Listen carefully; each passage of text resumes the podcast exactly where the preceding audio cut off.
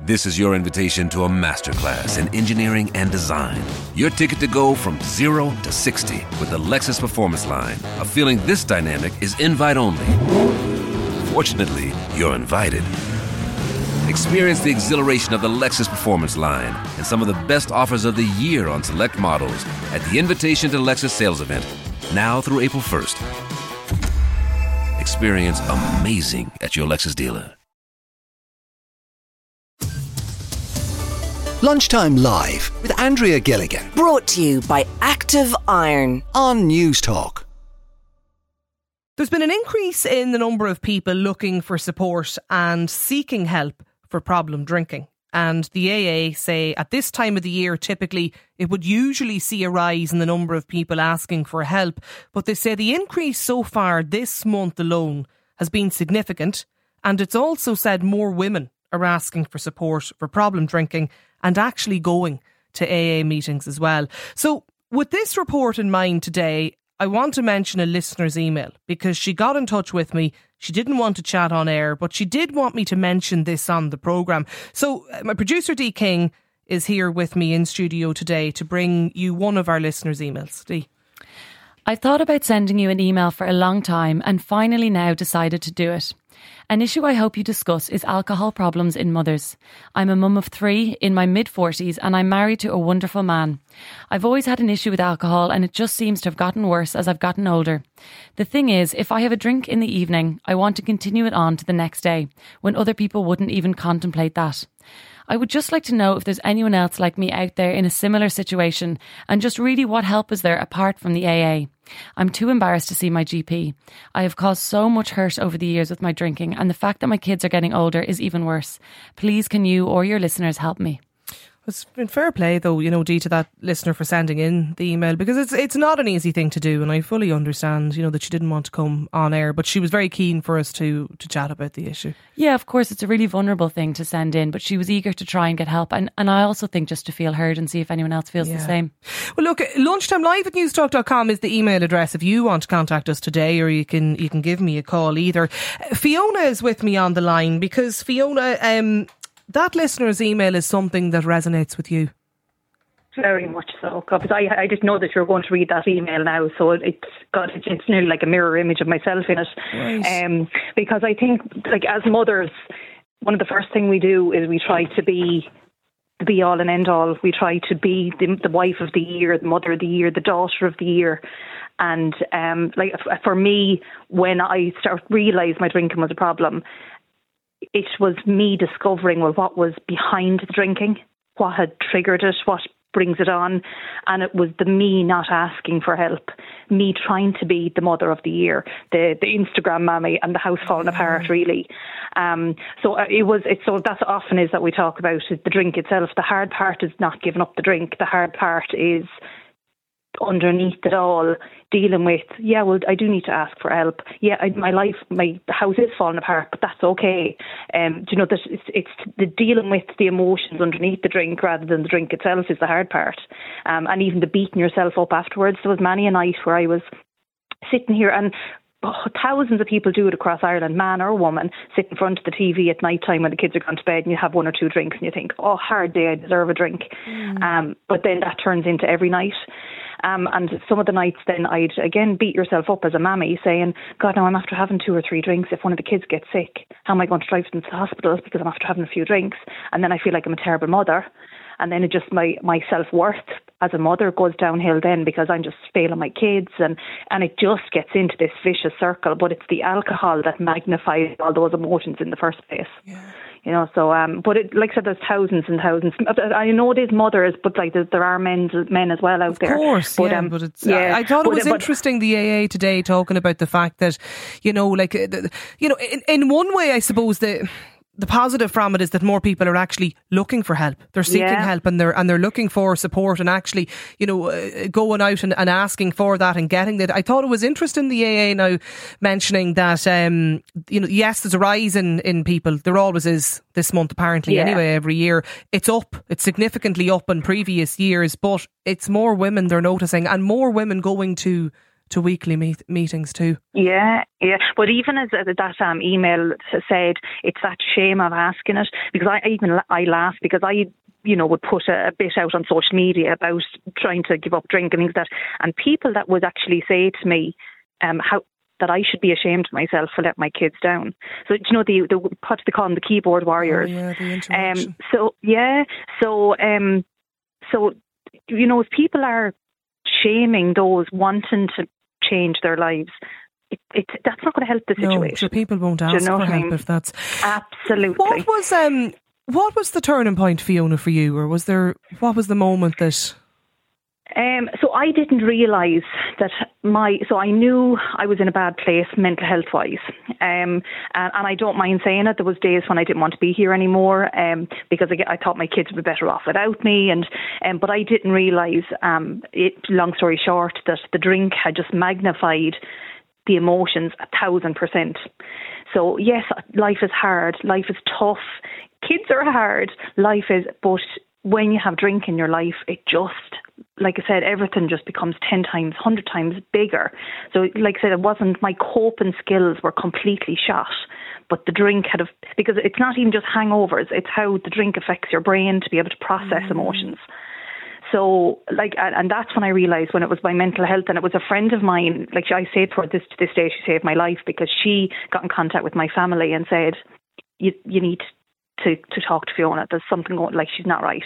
Um, because again, being a mammy, I was keeping it all secret and that I was feeling this way. And if I, my family knew about this or my friends knew about this, you know, that I'd be letting myself down, I'd be bringing shame on them. And, and again, it's all this vicious circle. Yeah. Um, so, it, like I said, it was when my mental health got to that stage um, that I realised some. Yeah, yeah. But again, my thing would be to everyone, don't let it get to that mm. extent. And how, like even when how have you how do you sorry Fiona, how do you like how, you know, how, what, how, what's, how is your control of it now? Like, how, how are you now with it? Um, I'd be really, really honest. I still think about it every day. I said, well, I, I would have loved brandy, and my brandy was my tipple, and I still think about it every day. But it's just a thought. Um, I, I know it's um, I know it's a really, really bad comparison, but you know when someone have a longing for a bag of crisps or a longing for a chocolate, like it's when that longing becomes, I, I just need to get to it, but I don't have that longing anymore. It's a thought, and again, I'm able to because I've gone through an awful lot of therapy and an awful mm. lot of mm. counselling to get here, um, and again through my GP. So I went to the GP, um, but the, going back to when I have that thought of the drink, what's going on with me? Am I getting lonely in myself? Is something? Am I after getting news in work that I'm not happy with? Like, go back to why am I longing for the drink? Do you know? But that's a, a, long journey that I've been on to be able to get to that extent. That's What's after triggering me that I want the drink? Do you know? Um, I, uh, you know, fair play to you, Fiona, though, for, for sharing your story today because um, I know it's not. I know it's not easy, and it can be a very private and a personal thing for people. Even when people have gone and, and sought help and and, and asked for, for support, you know, and, and gone through that. But uh, you know, I think sharing your story today is is, is mm. it's a very brave thing to and, do. And I would say to anyone, like because people associate alcohol with hangovers. It's not even the hangover.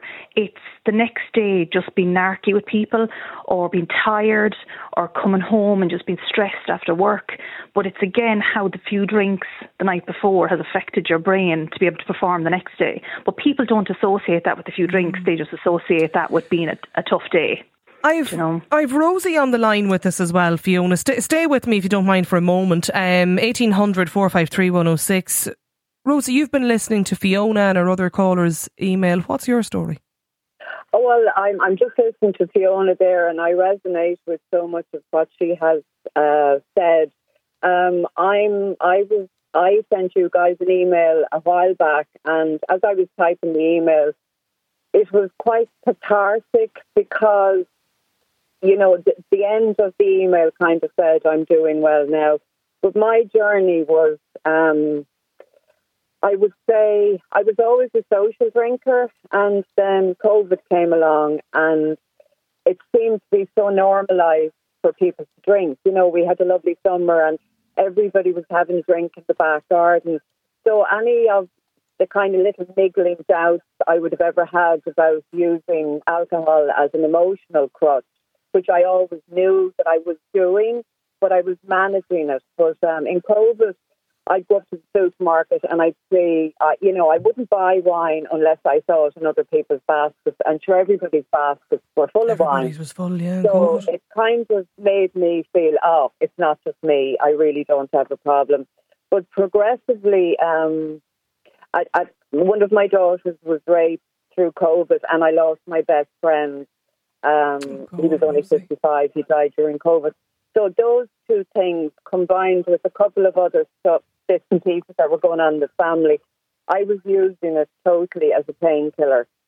Um, before, I would have always used alcohol to, you know, to congratulate myself, or if I was, you know, in really bad form, I'd treat myself. You know, um, this thing of like we have a hard day, and oh God, I can't wait. Friday evening or a birthday or something, yeah. Yeah, but mine was every evening. And then I just used to think, with all the hurt and the anger I had inside me for situations that I couldn't control, I used to think, what's going to happen with all this hurt and anger? What's going to happen to me if I mm. don't push it down? And how are you now, Rosie? I'm doing great, thank God. Um, I I ended up in hospital. Basically, I decided to go cold turkey um, after several years, and I ended up collapsing with seizures. So I ended up in Vincent. I was in there for five days, and I had to go cold turkey. Um, I had to go through all the shame of taking up a bed just after COVID, um, the embarrassment. Um, but every hour I didn't drink. When I came home, every night I'd get into bed, I'd say, "Oh my God, I've a, I've a day under my belt." And now I'm I'll be two years off on the eighth of April um, this year. Well done. I was just going to ask you how many Mm. how many days.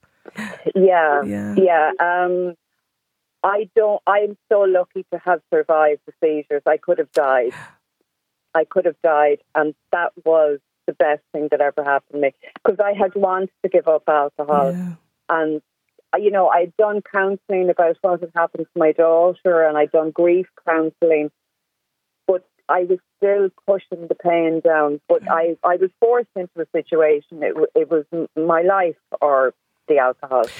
You had an awful time of it, Rosie. There was you know an, an, awful lot going on and, and different things you had to you had to deal with. Um, and I know it's not easy recounting all of that here today on, on national radio. But but thank you for, for joining us and even just you know I suppose sharing some of your experience with us. Sheila Gilheany is on the line. Sheila's um the CEO of Alcohol Action Ireland. And Sheila, you've been listening there to Rosie and, and to Fiona. Um, have you, like, the, the increase in the number of people going for help, is, is that a reflection of the fact that people are drinking more? Or is it that people, you know, like both Fiona and Rosie have talked about kind of the shame that they felt, but is it that more people are just, they're overcoming that and they're actually asking now, they're putting out their hand and looking for help? Well, um, firstly, thanks very much for having me on. And I will say, you know, um, you know, the environment in which we all find ourselves in is one which is absolutely saturated with alcohol advertising, alcohol marketing, that really does push all of us, you know, to, towards drinking and drinking more.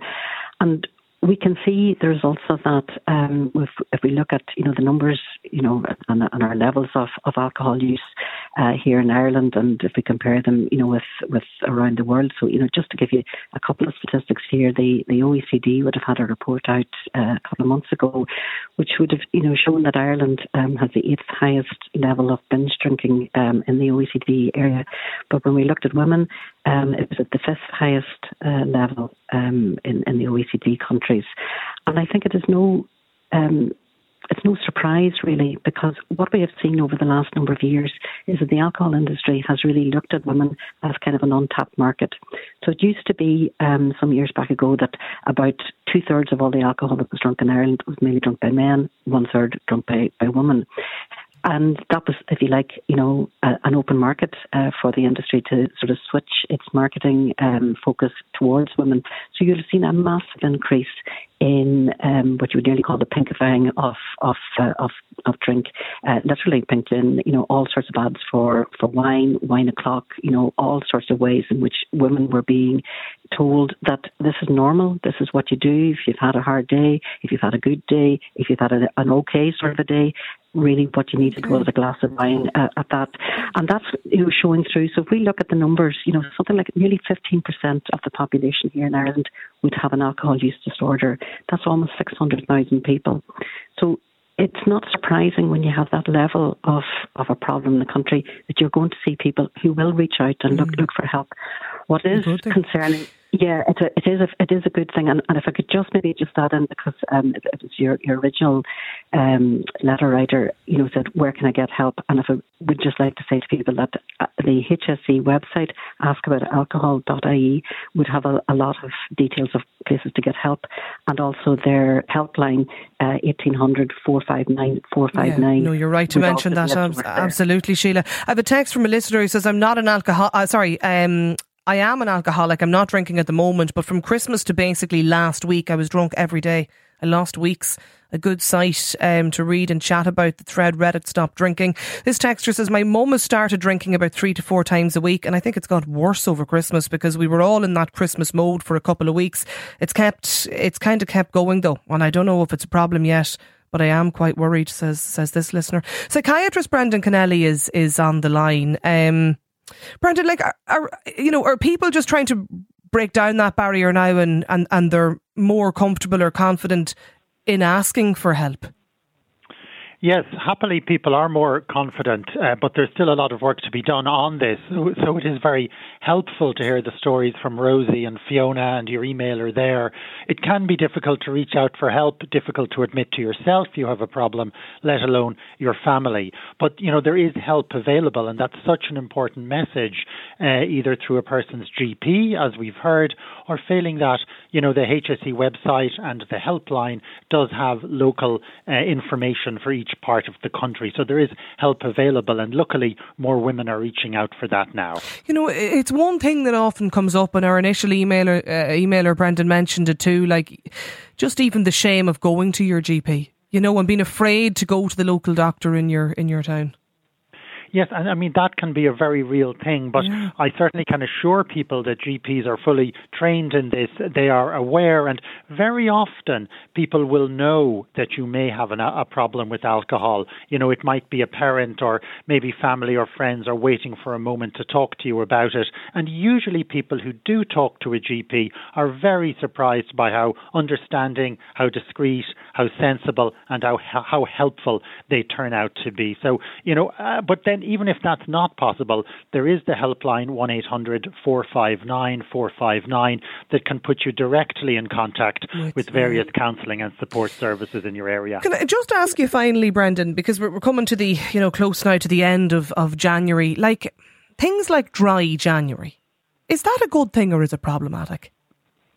It helps some people. There is always a certain number of people who are helped by initiatives like that, but there is another group of people who find them as just another way to fail, if, if you understand. They might try every year and not get through the month.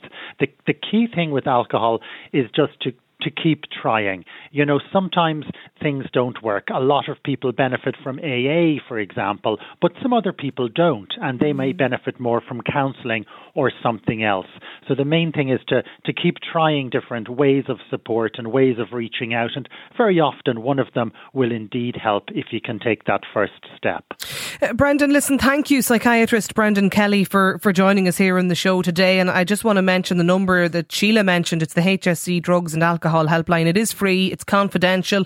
Um, it's 1800 459 459. And, also, as well, just to, to Rosie and Fiona for uh, joining us today in the show and, and sharing their own stories. And to that emailer as well, thank you for, for getting in touch. It's lunchtime live at newstalk.com. It's always the email address if you want to reach out about that or anything we've been chatting about on the show today. Lunchtime Live with Andrea Gilligan. Weekdays at midday. Brought to you by Active Iron on Newstalk.